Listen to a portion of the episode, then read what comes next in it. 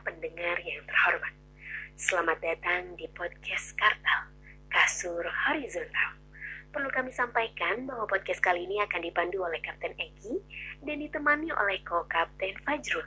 Sebelum lepas landas, kami persilahkan kepada pendengar untuk menyiapkan posisi rebahan ternyaman Anda.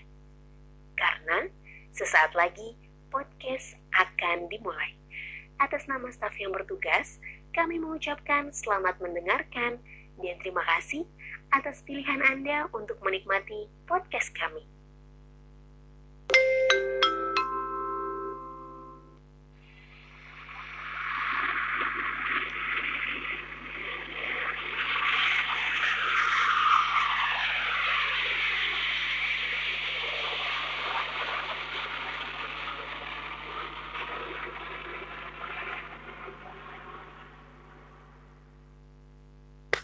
Assalamualaikum warahmatullahi wabarakatuh. Selamat datang di podcast Kartal Kasur horizontal. Berjumpa lagi bersama kami saya Muhammad Fajrul Fala sebagai co-kapten. dan saya Egi Gunawan Ahmad sebagai kapten di podcast ini. Beberapa menit ke depan kita akan menemani waktu santai kalian dan waktu rebahan kalian dengan podcast ini. Oke bro, ini kita masuk di episode ke Tiga, Tiga ya, bro, ya? Tiga kita. Oke. Oh iya, ngomong-ngomong nih bro, beberapa hari belakangan ini kita sering dengar ada berita-berita pendaki hilang di gunung bro. Nah iya, dan bukan akhir-akhir ini doang sih ya. Sebenarnya udah ke belakang-belakang udah banyak banget berita tentang hilangnya pendaki di gunung. Nah benar sekali bro. Nah kalau menurut lu sendiri, menurut pendapat lu dan pandangan lu menanggapi ini, gimana sih bro?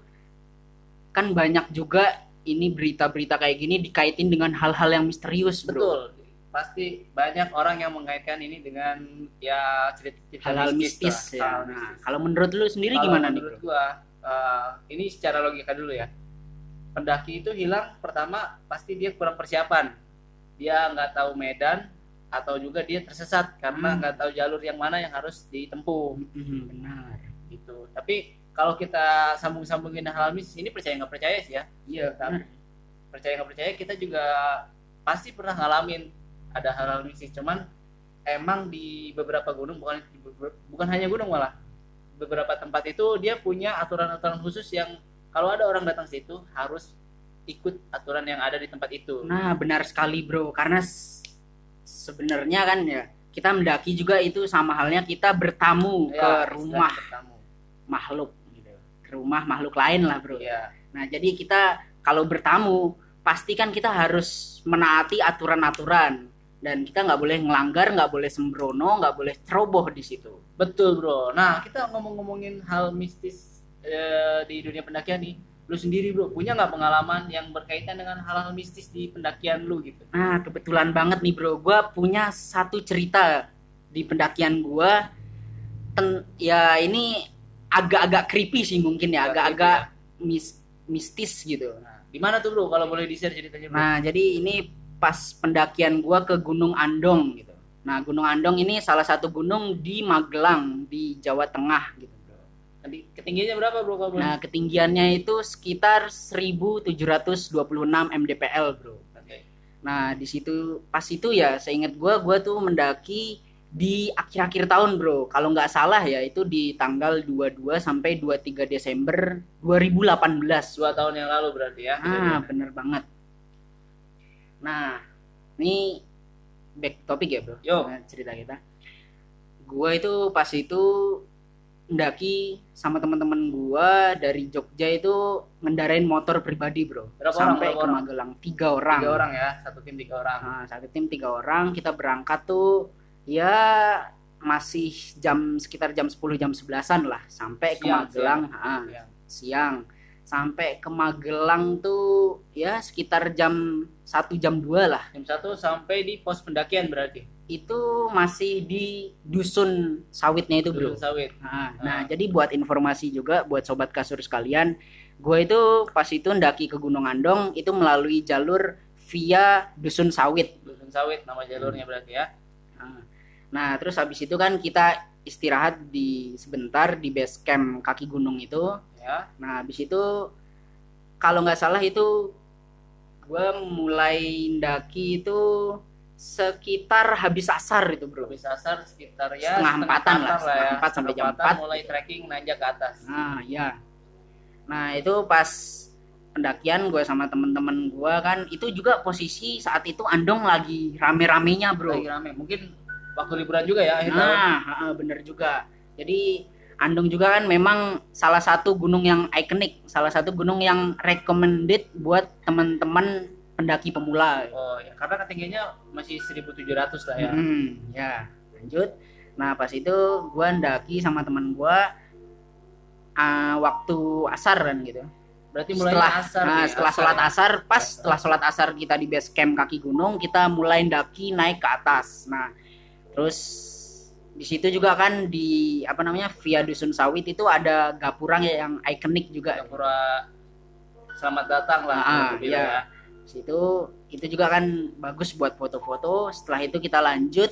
Nah, buat informasi juga sampai di apa namanya sampai setelah masuk di gapura itu kita bakal disambut sama hutan pinus bro Hutan pinus. Hmm, hutan pinus. Setelah hutan pinus selesai, itu kita ndaki, kita ngelewatin tiga pos. Tiga pos. Hmm, Di- tiga pos di Gunung Andong. Nah, setelah itu, setelah ngelewatin tiga pos itu kan, gue nyampe di persimpangan dua jalur itu bro. Ada persimpangan nih berarti. Nah, ada persimpangan.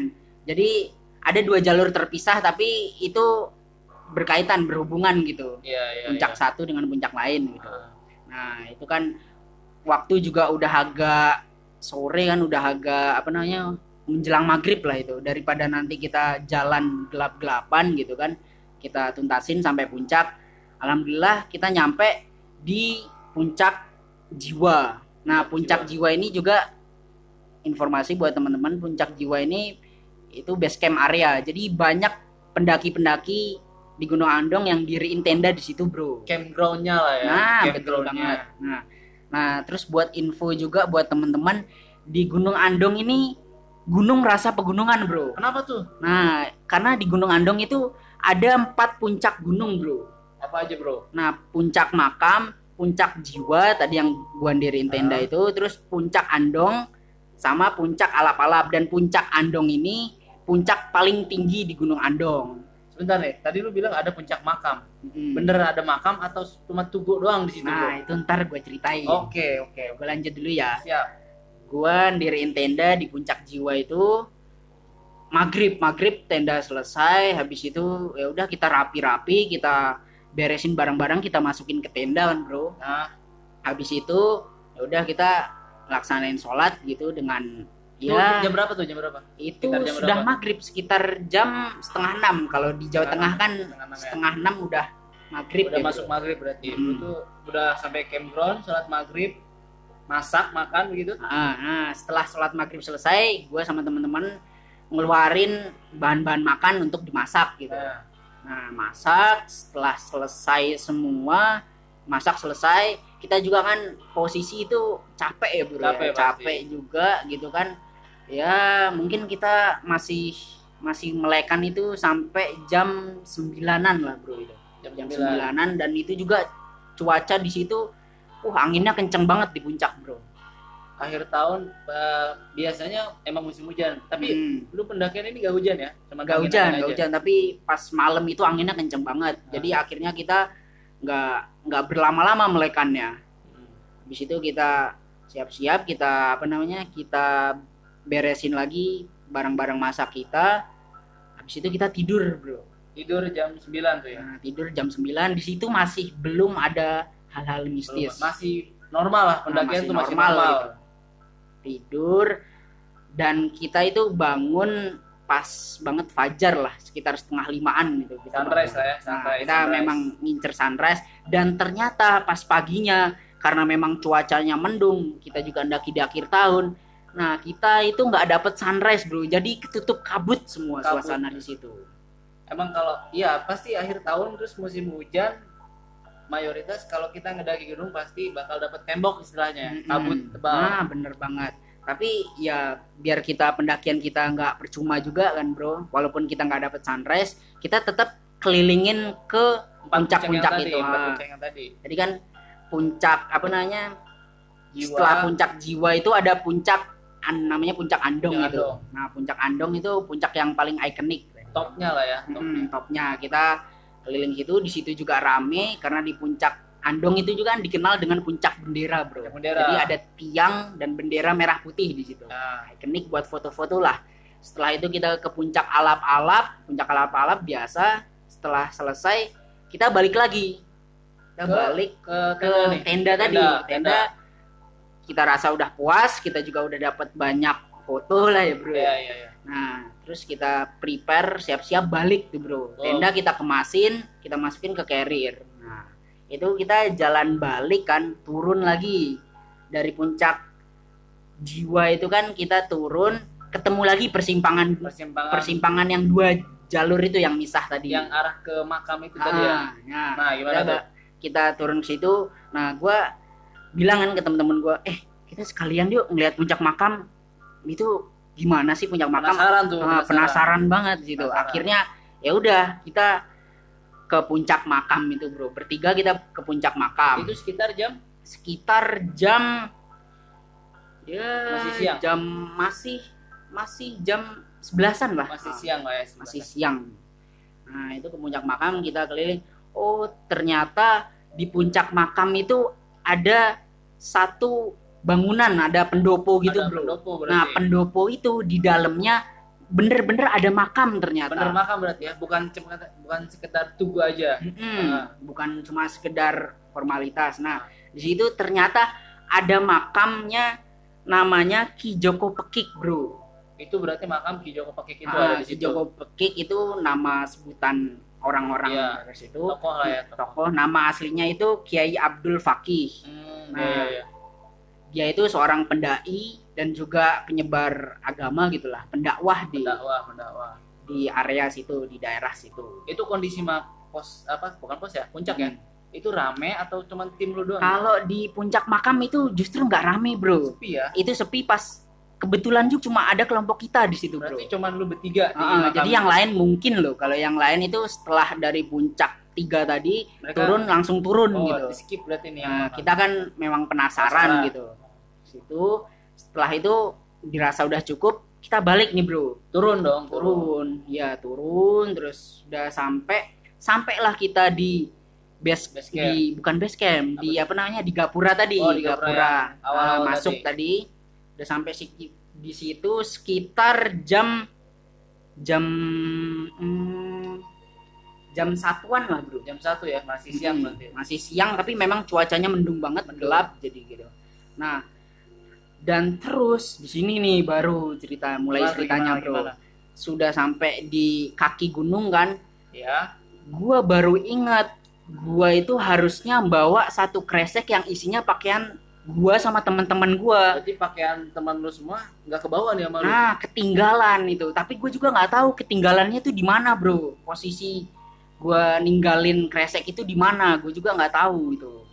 Nah, akhirnya gua sama gua kan ngajak temen gua yang satunya tuh yang memang udah pengalaman udah lah. pengalaman untuk nemenin gua ndaki ke atas biar temen gua yang pemula ini Nunggu nunggu aja. di bawah. Ternyata dia juga udah kecapean, bro. Dia udah nggak kuat. Nah, terus gua dan gua nggak mungkin dong gua ngajak temen gue yang pemula itu lebih beresiko lagi. beresiko lagi karena gua ngeliat tuh ya, gua ngeliat kakinya tuh udah gemeteran, bro. Udah saking Udah capeknya capek, ya. mungkin capek tambah kedinginan, bro. Nah, terus ya udah, ya udah akhirnya ya udahlah bismillah, gua ndaki sendiri aja lah ke atas gitu. Buat Nah, ngambil barang buat ngambil barang itu karena itu memang penting barang-barang di dalamnya. Nah terus temen gue sempet khawatir, weh Jrul yang bener lu, masa sendirian doang? Ya ya udah nggak apa-apa lah, Bismillah, aman Insya Allah gitu kan. Ya udah kalian pada nunggu aja di warung tuh. Kebetulan kan di kaki gunung itu ada warung juga bro. Iya, iya. Gue suruh itu di situ istirahat di situ. Gue ndaki sendiri tuh bro.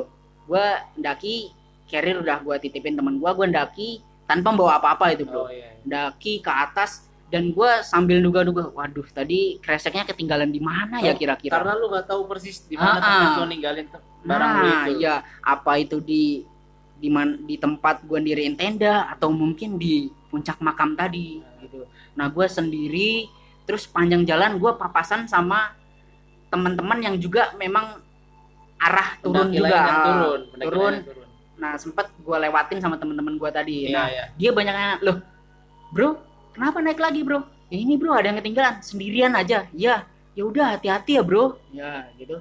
Itu kan juga cuaca udah mendung jadi gua harus harus itu cepet-cepet lah gitu. jangan sampai hujan. kehujanan Nah. di jalan gitu kan. Ya udah akhirnya gua ndaki sampailah gua di persimpangan dua jalur itu tadi dua jalan. Nah gua ngecek dulu. Uh kayaknya di puncak makam nih gua ketinggalan ininya. Karena lu tadi sempet ke puncak Ah. itu puncak makam. ke puncak makam gua apa namanya gua ke situ ternyata kreseknya nggak ada bro nggak ada di puncak makam itu udah gua cek udah gua udah gua masuk ke pendoponya itu juga lu sendirian tuh gua sendirian bro itu Siang- sendirian siang. dan sepi, Sepi. siang tapi mendung gelap Siang bro mendung wah ya. lu lu wah lu Iya, bayangin iya. sendirilah gimana ya. dapat nih buat sobat kasur ya terus di situ kan habis itu wah gua itu tenaganya udah bener-bener terkuras Capek bro. lu lu capek. bayangin lu turun sampai kaki gunung lu harus naik lagi ke atas bro. Wah capek luar biasa. Ya udah akhirnya gua niatnya duduk sebentar lah istirahat dulu. Habis itu gue lanjut nyariin lagi. Eh ternyata tiba gua ketiduran bro. Saking capeknya gua ketiduran sebentar di situ bro. Tiduran lu ketiduran gue sambil nyender di salah satu tembok pendoponya kan ya gitu. ya ya. Ketiduran tiba-tiba ada kayak suara yang bisikin gua bro. Gini bunyinya bro. Yang kamu cari itu ada di puncak di mana kamu dirin tenda tadi. Itu Nah, sekilas aja tuh. Sekilas aja. Lu bayangin itu kayak kayak lu bisik-bisik sama gua bro. Ah. gitu kan suaranya suaranya lirih gitu kan bro. Sementara kondisi lu itu udah setengah sadar capek dan Ha-ha. harus buru-buru. Nah, akhirnya kalau misalnya kita bisik-bisik kan kita bisa bilang, "Hah?" Gitu Iya, kan. Kita bisa klarifikasi ulang kan gitu. Tapi itu enggak. Jadi ya udah kayak aja suara gitu. angin lewat gitu. Wah, gua itu sempat suaranya agak lirih Heeh. Dan itu suaranya kayak suara orang tua gitu, orang Bro. tua lah ya Nah, Heeh. Wah, lu lu bayangin lah Ngiri itu ya. gimana. Terus habis itu ya udah gue juga sempet dak dikduk. Waduh, lu Tadi- takut dong ini manusiawi Wow, takut dong manusiawi cemas banget ini, gue ya udah akhirnya gue langsung bergegas ke puncak jiwa tadi bro buat ngambil barang gue buat nyari itu tadi. Ada Tempat- nggak sih sebenarnya? tempat lu mendirikan tenda Ah. berarti? Dan ternyata beneran ada bro di situ. Di tempat di mana gue ndiriin tenda itu kreseknya ada di situ bro. Ada tuh tempat. Ada dan masih utuh di dalamnya. Pakaian-pakaian gue sama teman-teman gue juga masih utuh di situ. Ya udah akhirnya itu juga mendung. Gue langsung bawa gue periksa sebentar ya. Habis Ya. itu gue bawa langsung ya udah akhirnya gue langsung turun daripada ntar gue kehujanan tapi pas di persimpangan dua jalur itu gue sempet ya kayak ngucapin mater nuwun lah. Kalau Oh. bahasa Jawa terima kasih gitu Karena ucapan terima kasih karena ada ya s- tadi suara-suara dituntun begitu lah ya. udah menuntun gua. Ya udah akhirnya gue balik lagi turun sampai bawah tuh gue sekitar jam jam dua setengah tigaan lah. Nah gue ketemu temen gue lagi gue bilangin nih kreseknya. Nah gue sempet cerita dikit kan tadi. Nah respon Tapi- teman lu gimana bro? temen gue satunya itu nggak percaya. Justru malah nyangkal ah itu paling halu- halusinasi lu aja Jrul Oh, karena lu capek, capek, gitu. Tapi capek. satunya lagi ya agak percaya Agak gitu gue percaya. percaya gitu lah. Ah. kalau mungkin memang ada hal-hal yang begitulah di gunung ya udah. Jadi ya gitulah cerita gue bro. Nah ini ini percaya nggak percaya tapi Pak Jrul ini ngalamin sendiri. Lu ngalamin sendiri ya? Ini Ngalamin real ya sendiri, real ya. ah, real dan, banget dan ini untungnya nih kejadian lu itu positif. Positif Iya. dalam artian lu nggak disesatin malah Ah, kesannya kayak bener. dituntun Ah, gitu. bener banget bro. Jadi justru malah ditolong gue di situ. Nah kesannya kayak ditolong. Jadi Hmm. nggak selamanya hal bisnis itu kesannya negatif. Begitu. Itu bro. Nah Terus selanjutnya kita bakal ngapain nih bro? kita akan nyetel lagu yang agak relate sama cerita kita yang barusan karena kita habis ngebahas mistis-mistis nih lagu Iya. yang cocok adalah Lagu Lati Lati dari Word Genius. Let's check it out. Cheerio